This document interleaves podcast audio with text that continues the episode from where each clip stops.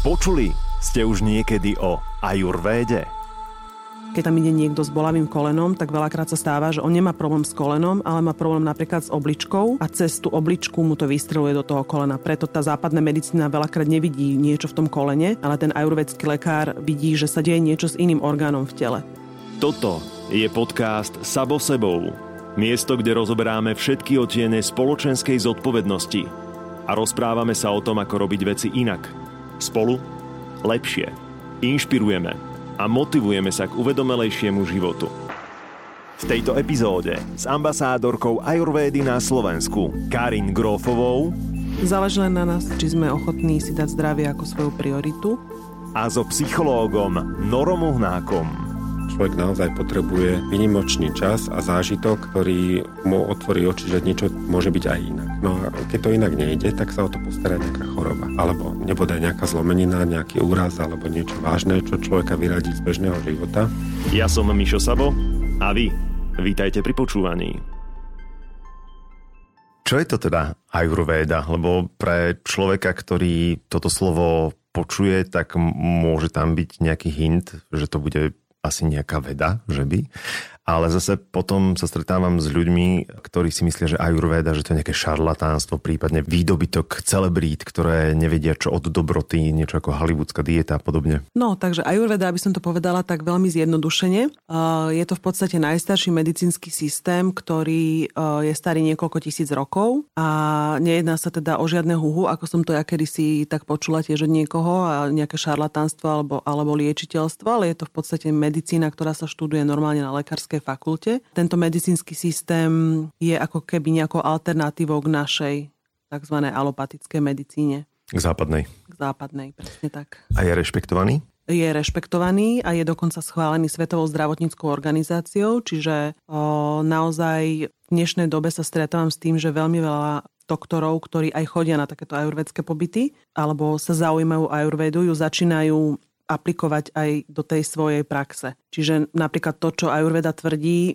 že väčšina chorób vychádza z tráviaceho traktu, mm. teda že treba sa starať o svoj tráviaci trakt, tak to začínajú aj oni sa takto na to pozerať a začínajú to aplikovať do toho, že OK, keď máte nejaký zdravotný problém, poďme sa pozrieť na črevo, tam, kde to začína, poďme sa pozrieť na imunitu, ktorá sídli v črevách a tak ďalej. Čiže uh, som veľmi rada, že Ayurvede sa teraz dáva že nie je to len nejaký modný výstrelok, ako si ty hovoril, že mm. teraz sa povie, že ok, celebrity chodia, tak poďme, ale je to tisíce rokov stará medicína, ktorú len teraz niekto objavil niekoľko desať ročí dozadu a ľudia sa začínajú viacej zaujímať aj o túto alternatívu, respektíve o to, ako sa starať o seba ako prevencia. Hej v podstate naša medicína je skôr zameraná na to, že už rieši nejaký problém. Nie je zameraná na to, že prídeš k doktorovi a povie, že dobrý deň, ja som tu len tak, prišiel som sa vám ukázať, nechcete sa pozrieť na moje koleno alebo na môj chrbát, hej.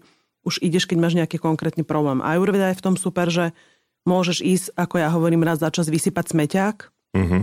a môžeš predísť nejaké chorobe ktorú by si možno, že v budúcnosti bol býval dostal. Myslím chronické chorobe. Čiže to prevencia. Uh-huh. Ty si psychológ. Ako sa človek erudovaný s titulom pozerá na východnú kultúru? A nie je tam trošku vnútorný boj, alebo zobral si to ako alternatívu? Tento spôsob starostlivosti o seba určite vychádza z nejakej kultúry. Či je lepšie ako naša, to ja neviem mhm. posúdiť. Na to sú asi iní odborníci, možno ako v čom. Je to pre mňa nejaký ucelený systém, ktorým človek dbá o seba a ktorý mu môže priniesť nejaký úžitok, zdravotný úžitok, úžitok, ktorý pociťuje aj psychicky, ktorý sa mu možno premietne aj do vzťahov k sebe, k iným ľuďom. To je pre mňa zaujímavé, potom ako pre psychologa. Ako si sa dostal k ajurvede? Čo bol pre teba ten prvý kontakt? K ajurvede som sa dostal ako človek, ktorý hľadal nejakým spôsobom, ako Karin hovorí, možnosť vysypať svoj koš a bol som unavený, prepracovaný a hľadal som spôsob, ako sa zregenerovať. A jedna kolegyňa, ktorá mala s týmto spôsobom aj s tým konkrétnym miestom, kde sa to robilo veľmi dobrú skúsenosť, tak tá mi dala kontakt, tak som sa dostal na to miesto netušiac, nevediac, čo ma čaká. Samozrejme som si niečo prečítal o tom, niečo všeobecné, ale nejaké konkrétnosti mm-hmm. uh, som nepoznal, takže aj, aj s očakávaniami, so zvedavosťou som prišiel a urobil som si vlastnú skúsenosť. Ty, Karin, sprostredkovávaš asi takým ambasádorom ajurvedy na Slovensku už niekoľko rokov tiež pochádzaš e, z vypetého pracovného prostredia, prišla si k ajurvede z korporátu, čo je vo väčšine prípadov teda dosť štandardný krok, že človek z korporátu časom skôr či neskôr vyhorí alebo začne zvažovať svoje životné pracovné tempo, priority, to percento času, ktoré venuje práci. Ako si sa dostala ty k ajurvede? Čo pre teba bolo tým spúšťacím momentom? Je pravda, že ako som už spomínal, počula som o ajurvede ako také, ale myslela som si, že to je nejaké húhu a že v podstate tam musí človek možno, že dietovať alebo venuje sa ti uh, nejaký liečiteľ. Čiže počula som o tom len veľmi vzdialene. A potom jeden kolega povedal, ktorý má precestovaný dosť veľký kus sveta, že v podstate ajurvédsky pobyt bol pre ňo najlepšie investované cestovateľské peniaze. A vtedy ma to tak začalo zaujímať, ja že fíha, že dobré, tak som to tak akože zapísané, OK. A v tom čase, keď e, pred tými vyše desiatimi rokmi som bola prvýkrát na pobyte, tak v tom čase mal môj muž nejaké zdravotné problémy, ktoré sme potrebovali riešiť a neexistovala pre ňo alternatíva tu. Už sme boli u viacerých lekárov a každý sa pozrie, neviem, že bolelo ho koleno, ale keď išiel na vyšetrenie, tak mu povedali, že ale tam nič nemáte. Hmm. Nepozerali sa na ňo komplexne, ale pozerali sa len ortoped sa mu pozrel na koleno a povedal, že je to v poriadku. A on hovorí, že ale mňa boli. On hovorí, že ale ja tu nič nevidím. Bolo vybavené. Hej. Hmm. Potom tam boli nejaké veci, sa k tomu prifarili typu dna, typu nemôžem dobre spávať a tak ďalej a už to bolo také celé zaciklené. Tak som tak uvažovala, že čo s tým, že kto by sa na ňo tak pozeral tak komplexne, tak celostne, nie len to, že tuto ma boli, tam ma pichá, Vtedy som si spomenula na to, čo mi on hovoril o tej ajurvede a mm-hmm. začala som sa teda viacej zaujímať. V tom čase bežal, si pamätám na četečku, dokument jediný taký fundovaný, nejakí Francúzi natočili v Indii o ajurvédskom prístupe, taký veľmi dobrý dokument, Ayurveda Art of Living sa to volá. Keby si náhodou chcel niekto pozrieť na YouTube, to, na YouTube to je zavesené a to ma strašne zaujalo, hovorila som si, že wow, že toto je perfektné, poďme to skúsiť, poďme do toho. Vedela som, že chcem ísť teda na Sri Lanku a vedela som, že potrebujeme, že najdôležitejšie na tom celom je vlastne dobrý doktor. Ani nie to, že aký typ ubytovania budeme mať, lebo v mhm. podstate to je tam úplne irrelevantné. Tam nejdeš do nejakého luxusu, tam sa ideš uh, liečiť. Čiže hľadala som jedného konkrétneho lekára, na ktorého som mala dobrú referenciu. Keď som ho našla, tak sme proste vycestovali. Aký je rozdiel medzi, to sme už teda povedali, že klasická naša medicína rieši už následky alebo už rieši priebeh, Ayurveda hľadá, predikuje, ale ten naozaj, že fyzický rozdiel, keď sa postavíš pre toho doktora, a ako to celé prebieha, aký je postup? Ono je to tak, že vy keď sa rozhodnete ísť na taký ajurvedský pobyt, tak ja sa predtým zaujímam ak ma teda človek záujem pozdieľať so mnou, že čo ho trápi, aj na základe toho viem povedať napríklad, že na koľko dní je dobre ísť. Čiže ešte predtým, ako vycestuje, sa bavíme o tom, čo ho trápi. Keď mi niekto povie, že som len mamička a po materské a som veľmi unavená, ale inak ma netrápi veľmi nič, tak viem, že OK, môže ísť na 10, na, na 12 dní. Ale ak sa bavíme o niekomu, kto má nejakú chronickú chorobu, už rozšírenú, dajme tomu, že trvá 14-20 rokov a podobne, alebo sa jedná o nejaké psychické vyhoretie, tak viem, že minimálne 14, respektíve 21 dní je nevyhnutných. Je veľmi dobré vedieť, e, že kam ideš, e, na aké miesto ideš. Je dobré vedieť, aký tam bude lekár, a akí tam budú terapeuti, lebo to je úplne najdôležitejšie. Je aj dôležité vedieť, kde sa to miesto nachádza, či to je pri oceáne, lebo napríklad ja som zvyknutá od ľudí počúvať, že ten oceán je pre nich veľmi dôležitý, proste sedieť tam, pozerať, na ňo už to je pre nich ako liek, čiže ja si vyberám napríklad rezorty, keď som aj išla prvýkrát, tak som sa pozerala, aký je veľký ten rezort, bolo tam len 7 izieb, bol priamo pri oceáne, mala som dobrú referenciu na lekára, čiže toto všetko je dobre vedieť predtým, než tam idete. No a potom prvý deň po príchode máte diagnostiku s lekárom. Ten rozdiel medzi našou medicínou a teda ich je ten, že tam sa lekár pozerá na celkový stav toho človeka pýta sa vás, ako sa cítite vy a čo vás teda trápi. Teda ľudia popisujú, že áno, tu ma pichá, má vám toto, ale pýta sa ten lekár aj na to, čo jete, ako často jete, kedy športujete, ak vôbec športujete, kedy sa hýbete, či pijete kávu, nepijete kávu, aké je vaše zloženie strávy. Veľa ľudí sa ma pýta, že riešim, že migrénu a on mi pozeral prsty na nohách, hej, alebo pozeral mi nechty. Oni z veľmi veľa vecí, ktoré nám sa zdajú zdanlivo ako keby nepodstatné, alebo neprepája si to človek s tým jeho problémom. Práve v ajurvede je to celé poprepájané. Napríklad, neviem, keď človek povie, že ho často bolievajú oči, tak lekár pozerá, akom stave má pečeň, pretože pečeň je zásobárňou oka. Alebo napríklad, keď tam ide niekto s bolavým kolenom, tak veľakrát sa stáva, že on nemá problém s kolenom, ale má problém napríklad s obličkou a cez tú obličku mu to vystreluje do toho kolena. Preto tá západná medicína veľakrát nevidí niečo v tom kolene, ale ten ajurvedský lekár vidí, že sa deje niečo s iným orgánom v tele. Čiže toto je ten základný rozdiel. On sa pozrie na vás ako celého, pozrie sa na váš spôsob života, ako žijete, aké máte vzťahy dokonca. Je sa pýta, ako ste na tom aj po tej psychickej stránke. Je to také prepojenie nielen to, že zdravotné, ale aj duševné. Hej? Mm. Čo bol pre teba najväčší benefit pobytu? Lebo predpokladám, že nemáš nejaké, vyzeráš sviežo zdravo, nemáš nejaké vážne zdravotné problémy. Pre mňa taký najväčší benefit pobytu bola možnosť byť sám so sebou. Ja pracujem s ľuďmi, stále odo mňa niekto niečo chce, takisto aj v súkromí. Vo vzťahoch je to o tom, že si niečo dávame a v tomto prostredí a pri tomto spôsobe starostlivosti o seba som vlastne zažil to, že iba ja môžem príjmať. Ono. Sú také možno obdobia v živote alebo nejaké fázy, kedy je toto veľmi dôležité, aby človek vedel iba príjmať a dovolil iným ľuďom, aby sa o neho starali. Pre mňa po tej duševnej stránke bolo toto najväčším takým akoby darom alebo nejakým takým blahodárnym pôsobením na mňa. Ľudia majú celkovo, čo sa teraz stretávam a ľudia v mojom okolí, ale ja napríklad sám som mal problém povedať, že ja som na prvom mieste, lebo to znamená automaticky, že si narcis, egoista, sebastredný a podobne, ale ľuďom často nedopína, že keď ty nie si v pôde, tak ani tvoje okolie nemôže byť v poriadku. Presne tak, môžeme dať iba to, čo máme a keď nemáme, no tak Hmm. Dáme čo? Dáme možno nepohodu alebo nejakú frustráciu, hnev, nespokojnosť. A toto bolo asi pre mňa také najdôležitejšie. Predovšetkým vo forme masáží a teda toho telesného dotyku, ktorý je teda dôležitou súčasťou tých liečebných procedúr, som mal možnosť niečo takéto načerpať. Mm-hmm. Určite sú aj ľudia, ktorí nemajú radi trebárs, alebo je pre nich nejaký dotyk problematický, tak asi pre nich je to ťažké, ale ja to teda viem a ja som si to tam teda užil maximálne. No, na masáže niekoľkokrát nie je naozaj náročné si zvyknúť. No, náročné je ich ale aj potom akoby absorbovať alebo stráviť, lebo ono to dá naozaj aj zabrať, aj, aj telesne, ale aj duševne je to aj únavné.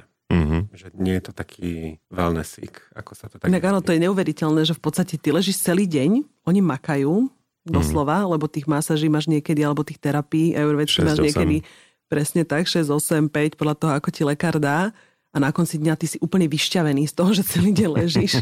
v podstate pozeráš do blba, ležíš alebo sa opaluješ a večer si úplne kao. Ale to je aj spojené s tým, že môžeš mať pocit, že po 4 dňoch nič nerobenia, že vlastne, že som fit, ale až v tom momente sa začne vyplávať všetko, čo si tam donesieš v tom batfošku spolu Presne so sebou. Tak.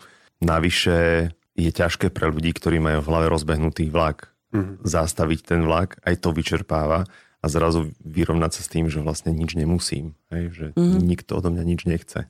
Iba som, iba môžem existovať v tichosti, pokojne, bez toho, aby som pohol prstom. Hej? hej, to je to, čo ľudia na tom veľmi oceňujú, že v podstate toto je taký typ nechcem hovoriť dovolenky, ale liečebného pobytu, spojený s dovolenkou by som to povedala, alebo tým, že sa ležíš pod palmou a pozeráš sa na oceán a piješ kokosový orech a ješ exotické ovocie, to je jedna vec, ale toto ľudia veľmi oceňujú že takéto úplné oslobodenie sa od týchto vecí, že nemusíš nič riešiť okolo, nie sú tam žiadne vonkajšie vplyvy, ktoré ťa inde rozptilujú, myslím inde doma, hej, že ne, nemáš uh, toľko telefonátov, nemáš toľko správ, nepočúvaš rádio, nie je tam televízia. Toto všetko vplýva na to, že sa môžeš sústrediť len a len na seba. To, že nemusíš si riešiť vlasy, make-up, keď sa bavíme o ženách, alebo to, čo si oblečie, že naozaj ráno len vstaneš, umieš si zuby a dáš si na seba šlapky a prehodíš cez seba handru, ktorú tam dostaneš, aby si si nezašpinil svoje vlastné oblečenie, tak už len toto sprítomnenie, že tu a teraz, tento okamih si teraz proste užijem, nič ma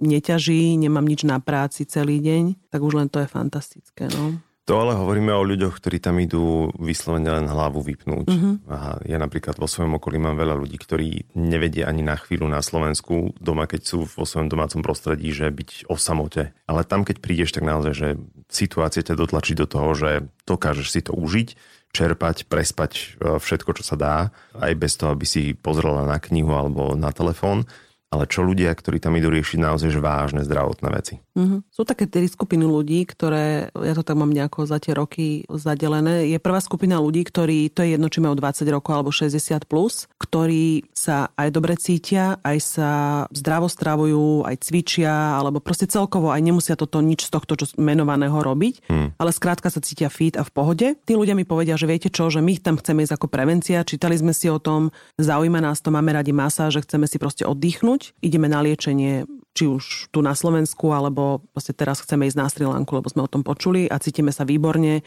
ale chceme, ako ja hovorím, teda vysypať ten smetiak raz za čas a prečistiť sa. To je prvá skupina ľudí, ktorým nič nie je, nemajú zdravotné problémy ani psychické. Potom je druhá skupina ľudí, ktorých nič nebolí, ale ich boli duša, alebo mm-hmm. sú proste prepracovaní, potrebu totálny reset hlavy, sú úplne vyhorení a to sú ľudia, ktorí potrebujú byť veľakrát presne, že v tichu, sami so sebou, ktorí naozaj potrebujú viac ako 14 dní si proste lahnúť a nehať sa len opečovávať tú starostlivosť, ktorú nedokážu si dopriať tu, tak tam si to doprajú. Mnohí z nich sú aj takí, ktorí, dajme tomu, že týždeň nič nehovoria, Ahoj. Ahoj nielen teda ty si mal túto skúsenosť, ale aj viacerí, že naozaj nedokážu sa ani rozprávať s inými ľuďmi, lebo taký obrovský tlak na nich bol vyvíjaný a, a toto im vlastne pomôže. A potom je tretia skupina ľudí, ktorí majú reálne nejakú chronickú chorobu alebo sa naozaj necítia dobre, majú bolesti. Čiže sú psychicky úplne fit, normálne príčetní, všetko, všetko mm. tam beží, ale povedia mi, viete čo, mám strašné bolesti nevedia mi tu už pomôcť, neviem, čo mám robiť, idem toto vyskúšať. Čo sú také tie najväčšie heroické mm, úspechy, s ktorými si sa stretla? A práve z tej poslednej kategórie ľudí, ktorí mali chronické choroby, trpeli, zdravotný systém na Slovensku im nevedel pomôcť. Perfektné je napríklad to, že ľudia si vedia pomôcť e, s chronickými vecami, lebo samozrejme ajurvedská medicína úplne uznáva našu alopatickú, alebo teda západnú medicínu, čo sa týka oddelení ako je jíz, chirurgia, pôrodníctvo a tak ďalej. Oni v mhm. žiadnom prípade nestoja proti, oni práve by chceli aj spolupracovať, len teda úplne z opačnej strany nie je zase záujem spolupracovať s ajurvedskými lekármi, ale aj to sa možno niekedy v budúcnosti zmení. Oni sú veľmi dobrí, čo sa teda týka tých chronických vecí. A skúsenosti e, moje, niekoľkoročné, ktoré mám, tak e, hovoria, že migréna napríklad sa vynikajúco dá vyriešiť mm-hmm. zmenou stravy. Samozrejme, e, keď niekto trpí migrénou 20 rokov, nemôže očakávať, že za 7 dní pobytu bude vyriešené. Hej? Lebo veľmi veľa skrytých alebo aj e, nejakých vonkajších e, vecí, ktoré človek rieši, myslím chorôb, ktoré trvajú dlho, hej, niekoľko rokov, sa nedá, nedá vyriešiť veľmi, veľmi rýchlo ale ten ajurvedský pobyt je ako keby tam sa to odštartuje a ty potom môžeš pokračovať doma v tých všetkých veciach, ktoré ti oni nadstavia. Čiže napríklad teda tá migréna spomínaná, kožné choroby ako psoriáza, exém, hej, len to všetko trvá nejaký čas a treba pokračovať v tom aj doma, v tej strave nadstavenej, v tých liekoch, ktoré ten lekár vám nadstaví a môžete si ich napríklad aj kúpiť na tej Sri Lanke. Reumatická artritida napríklad, hej. Mm-hmm rôzne alergie. Je tam veľké množstvo chorôb chronických, ktoré oni vedia poriešiť, len teda chce to nejaký čas. Toto je ako keby základná vec, že u nás väčšinou ľudia čakajú nejaký rýchly efekt, tá doba je instantná, čiže mm-hmm niekedy sa stáva, že tí ľudia tým, že ten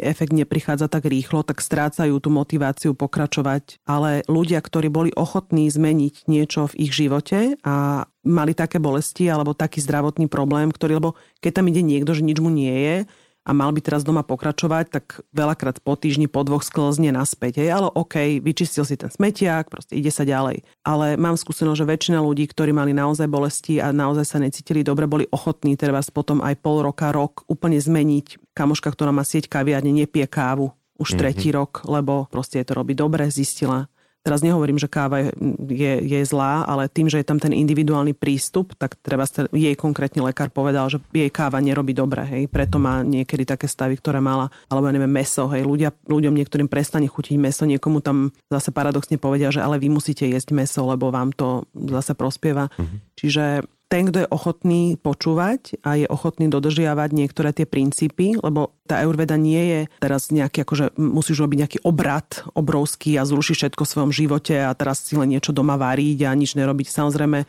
všetci vedia, že ľudia chodia do práce, majú nejaké svoje povinnosti, ale sú také drobnosti, ktoré vieš zmeniť, malé zmeny, ktoré vieš urobiť vo svojom živote, vieš mať z nich prospech, ale musia ľudia chcieť samozrejme. No. Čo je ten najväčší benefit, ktorý ty si si doniesol po pobyte na Sri Lanke a čerpáš z neho v bežnom živote? Ten pobyt niečo naštartoval. A takú úplne konkrétnu vec, ktorú som si doniesol a ktorá ma dodnes prevádza, už je to teda druhý rok, tak e, ja som začal inak pristupovať k strave.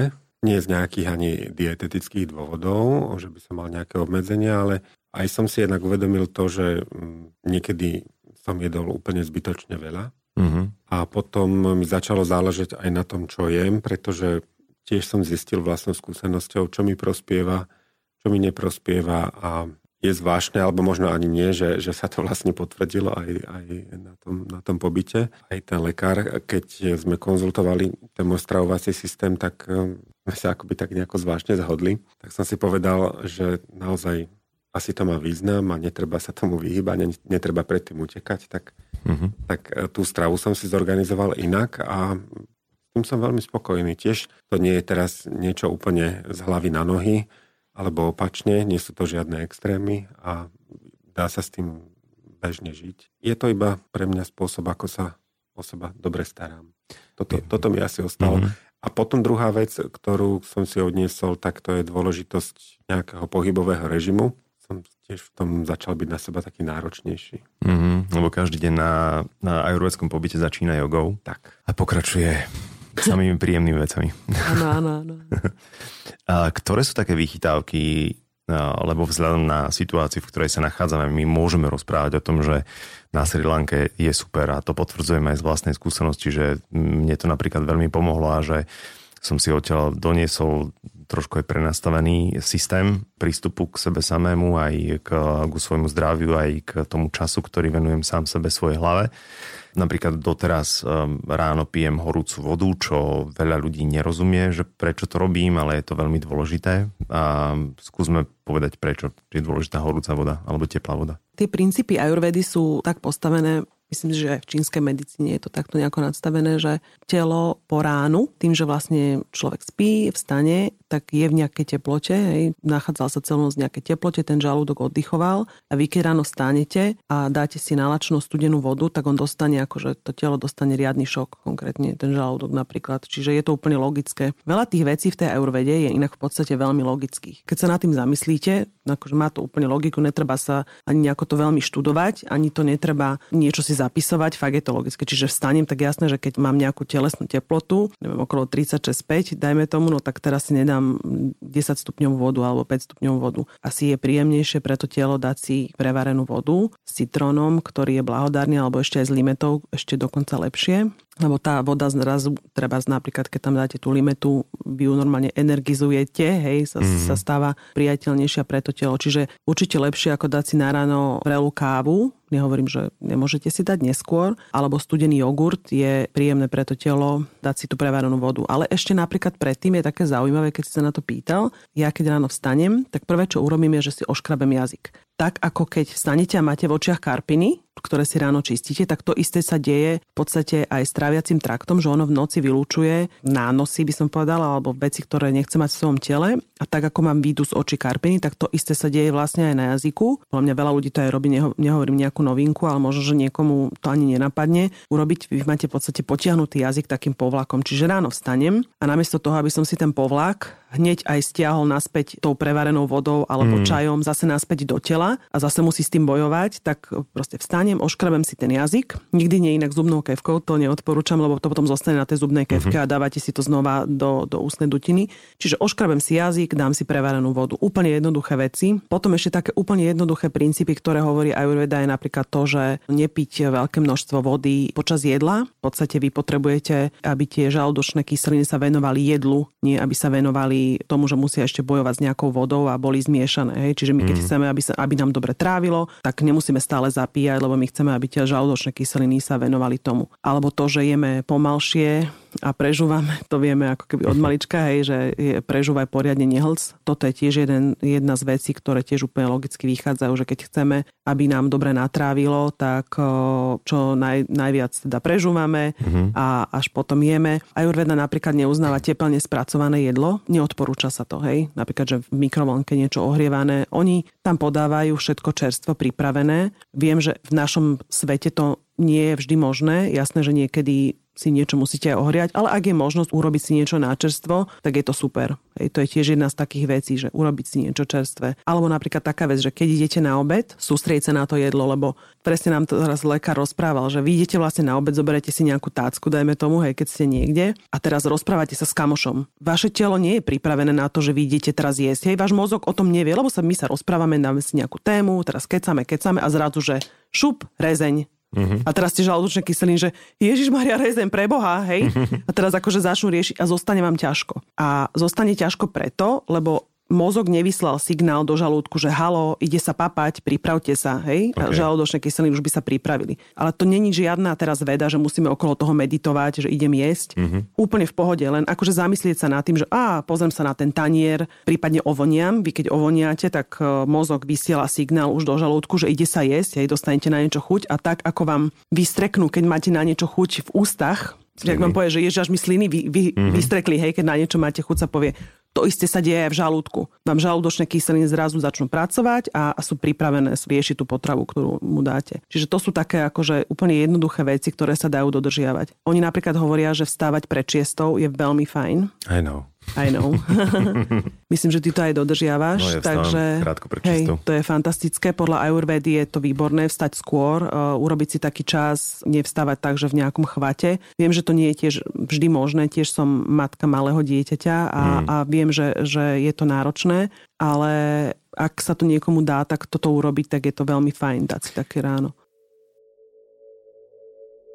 Každému sa to dá. Mm-hmm teda väčšine ľudí sa to dá, len uh, nie sme na to naučení a nie sme na to zvyknutí, ale z vlastnej skúsenosti viem, že ráno, keď uh, vstanem pred šiestou, tak mám všetok čas sveta sa venovať sám sebe, mm-hmm. mať svoje pomalé tempo, slímáčie, vyslovene až uh, na spätnej ručnej brzde, nikam sa neponáhľať, nestresovať sa, nerobiť si paniku, mať čas na všetky svoje rituály, či už je to teda tá teplá voda, alebo je to sprcha, prípadne aj kúpeľ niekedy, čítať knihu človek, keď eh, venuje hodinu takto času ráno sám sebe, tak to tempo dňa odsýpa mm-hmm. úplne inak.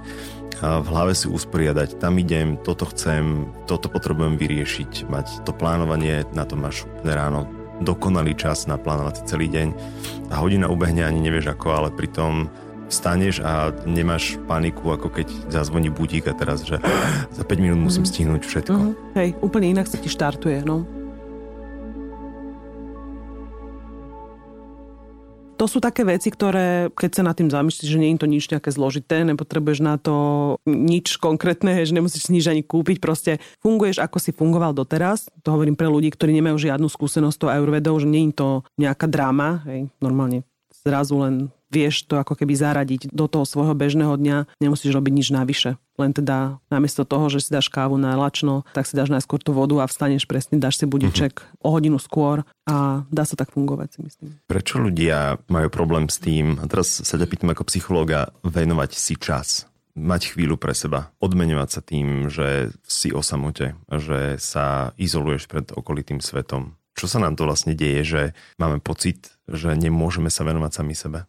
No, asi je tam veľa rôznych vplyvov, eh, ktoré nám spôsobujú takýto pretlak, v ktorom žijeme. Možno taký úplne najdôležitejšie, že my sme k tomu vychovávaní vlastne. Že naša kultúra je postavená na výkone, ktorý máme eh, podávať v istých treba časoch a sme odmeňovaní za to, čo urobíme, nie za to, ako sa pri tom cítime, ale mm-hmm. čo si o tom myslíme. Toto je možno taký základný nejaký rámec, v ktorom asi všetci fungujeme, čo samo o sebe samozrejme nie je nič zlé, akurát môže to byť prehnané a možno to už aj prehnané je. Keď človek vystúpi z takéhoto kolobehu nejakých povinností, o ktorých si myslí, že sú nutné, častokrát iba myslí, tak e, zistí, že ten svet môže byť organizovaný aj inak a tie vychodené koleje sa narušia a to je práve ten zácný moment, kedy si môže život nastaviť nejako inak, tak aby to bolo pre neho prajnejšie, láskavejšie, aby sa s tým aj potom lepšie cítil. To nemusí znamenať to, že sa vzdá nejakého výkonu a teraz bude iba, neviem, pozerať na záhrade na kvety a, a bude šťastný. To tak nie je, ale nemusí byť všetko tak prehnané, ako si možno myslíme, že musí byť. Ani o tom nevieme, že to je prehnané. Ale je to istý zvyk, v ktorom žijeme. Mm-hmm. Sme k nemu vedení.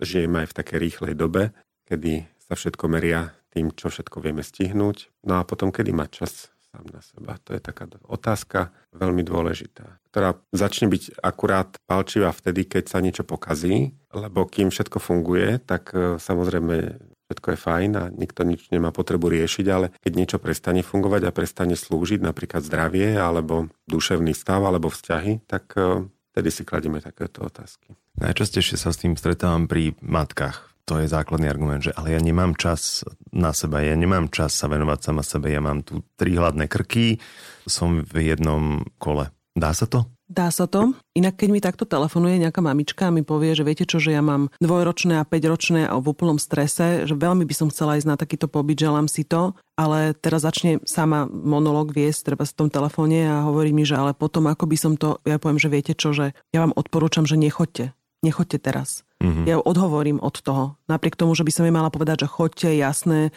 Človek zase nemôže tam ísť v úplnom strese tým, že potrebujete riešiť seba a idete cez polku zemegule, tak ty potrebuješ čas na seba, bez telefónu, bez toho, že niekto ti bude telefonovať, že prosím ťa, čo mám teraz urobiť a tak ďalej. Čiže musí tam byť samozrejme aj tá podpora tej rodiny, keď napríklad niekto chce absolvovať takýto pobyt, ale mám skúsenosť, e, že veľa žien takýto pobyt nakoniec dostalo ako treba zdarček hej, od mm. toho muža.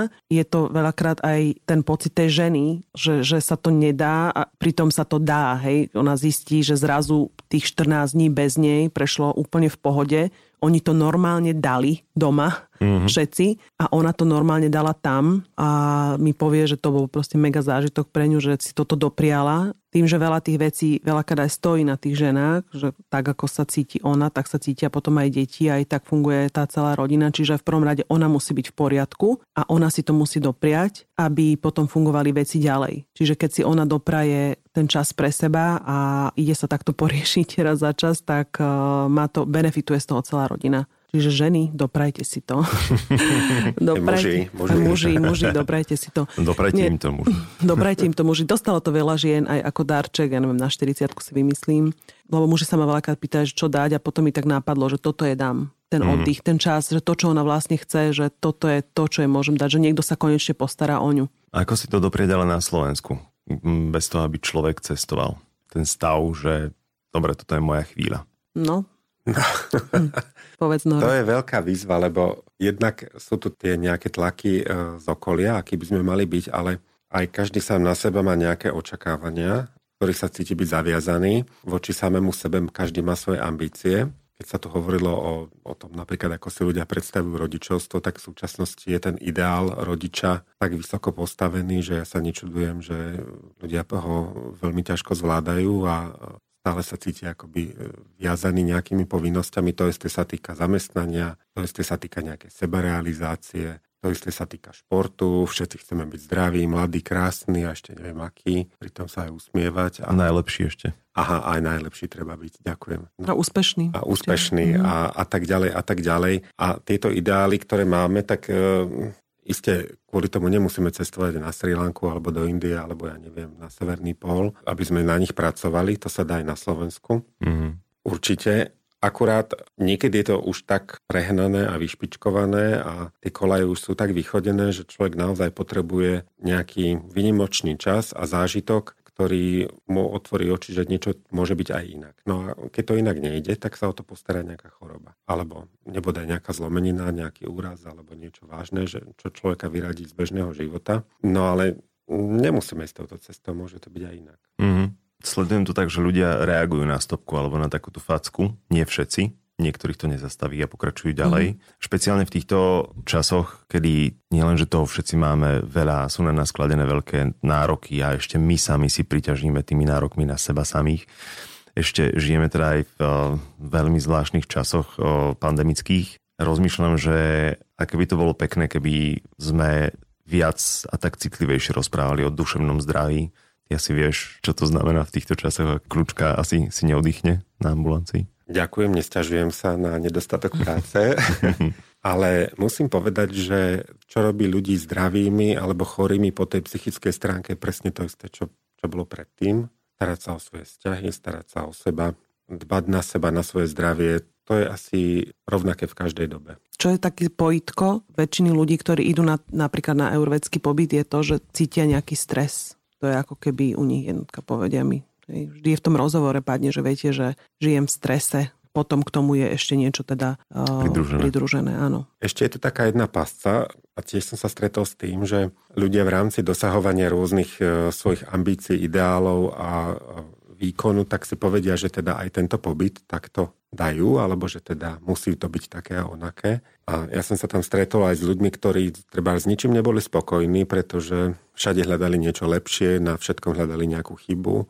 všetko nejako riešili, do všetkého sa starali, mudrovali a vlastne tí ani potom nemôžu mať ten benefit e, získania toho priestoru samých pre seba, lebo stále naháňajú nejaké predstavy o tom, aké by veci mali byť. A to je veľká škoda je to celkom drahé aj časovo náročné a strátiť ten čas naozaj tým, že je človek potom takýto hyperkritický voči všetkému, tak mm, a to sa dá aj na, aj na Slovensku, aj na Sri Lanke mm-hmm. byť takýmto, alebo aj, ne, alebo aj nemusí. Aj to je možnosť. Ale asi sa tomu treba učiť. Pre mnohých ľudí to nie je samozrejme.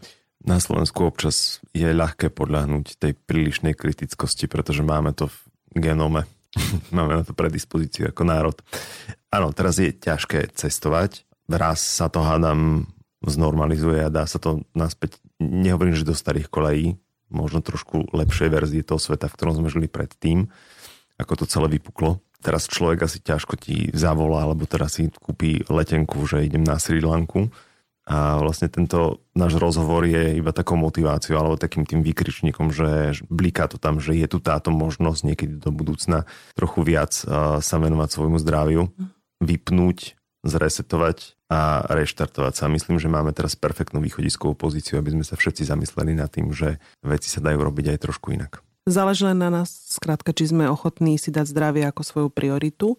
Ľudia, ktorí sa aj menej zaujímali o svoje zdravie, tak uh, trošku sa preberú aj možno, že touto situáciou a dajú si zdravie ako prioritu a budú riešiť nielen to fyzické, ale aj to duševné zdravie a budú sa venovať viacej sebe. Ja by som ešte dal do pozornosti takú našu skrytú schopnosť, veľmi privátnu, a to je o niečom snívať, niečo si predstavovať. Keby sme si len treba dopriali nejaký čas, že si tak sadneme nejakému čaju alebo len tak a by sme chvíľu snívali, že kam by sme sa chceli ísť do sveta pozrieť a čo by sme tam chceli zažiť a ako by sme sa tam mohli o seba starať. Možno aj to môže byť zdravé. Mm. Tak nie je to paradox, že prvá vec, ktorú si ľudia želajú, keď si gratulujeme, tak želám ti zdravie, šťastie, lásku, peniaze, hoci čo že vzájomne si to, možno je to len formalita, alebo teda je to zvyk, že by sa to tak malo, alebo že je to tak zaužívané, že želáme si zdravie. A pritom mnoho ľudí tak málo robí preto, aby to zdravie nielen, že mali, ale aby si ho aj udržali. Je to strašný paradox. Mm. Inak ja to tak mám aspoň u seba, že kedy si som sa tak na tom smiala, keď sme boli deti, ne? že babky nám tak hovorí, že hlavne buď zdravý. A my, že ješ, Maria, teraz, no, bože môj, to mi praje, hej. Ale vekom hovorím už jak taká tetka stará. Starený. Stará tetka Melana. Ale je to tak, že keď nemáš zdravie, tak vlastne nemáš nič. No. Nemôžeš si užívať proste tie veci, ktoré máš rád a je to potom ťažké. Takže áno, ja prajem tiež každému len zdravie a myslím to teraz úplne úprimne, tak jak to myslela kedysi aj moja babka. Hovorím to mm. tak z duše. Tak naozaj, naozaj každému prajem zdravie. Dneska ma trošku prefackala tá informácia o Trumpovi ráno s tým koronavírusom, tam som trošku zapochyboval, ale potom si povedal, že buď dobrý človek, Michal. áno, áno, áno. Ďakujem vám za návštevu. Ja ďakujem tiež veľmi Ďakujeme. pekne za pozvanie. Ak vás rozprávanie o ajurvéde zaujalo, dovolte, aby som vám odporúčil aj kuchárskú knihu Ajurvéda na každý deň od Kate O'Donnell s viac ako stovkou liečivých a jednoduchých receptov, ktoré pomôžu vášmu telu k rovnováhe. Na sociálnych sieťach, ako na Instagrame, tak aj na Facebooku. Som ako MXSABO. A teším sa na vašu spätnú väzbu. Vážim si, že ste nám venovali svoj čas.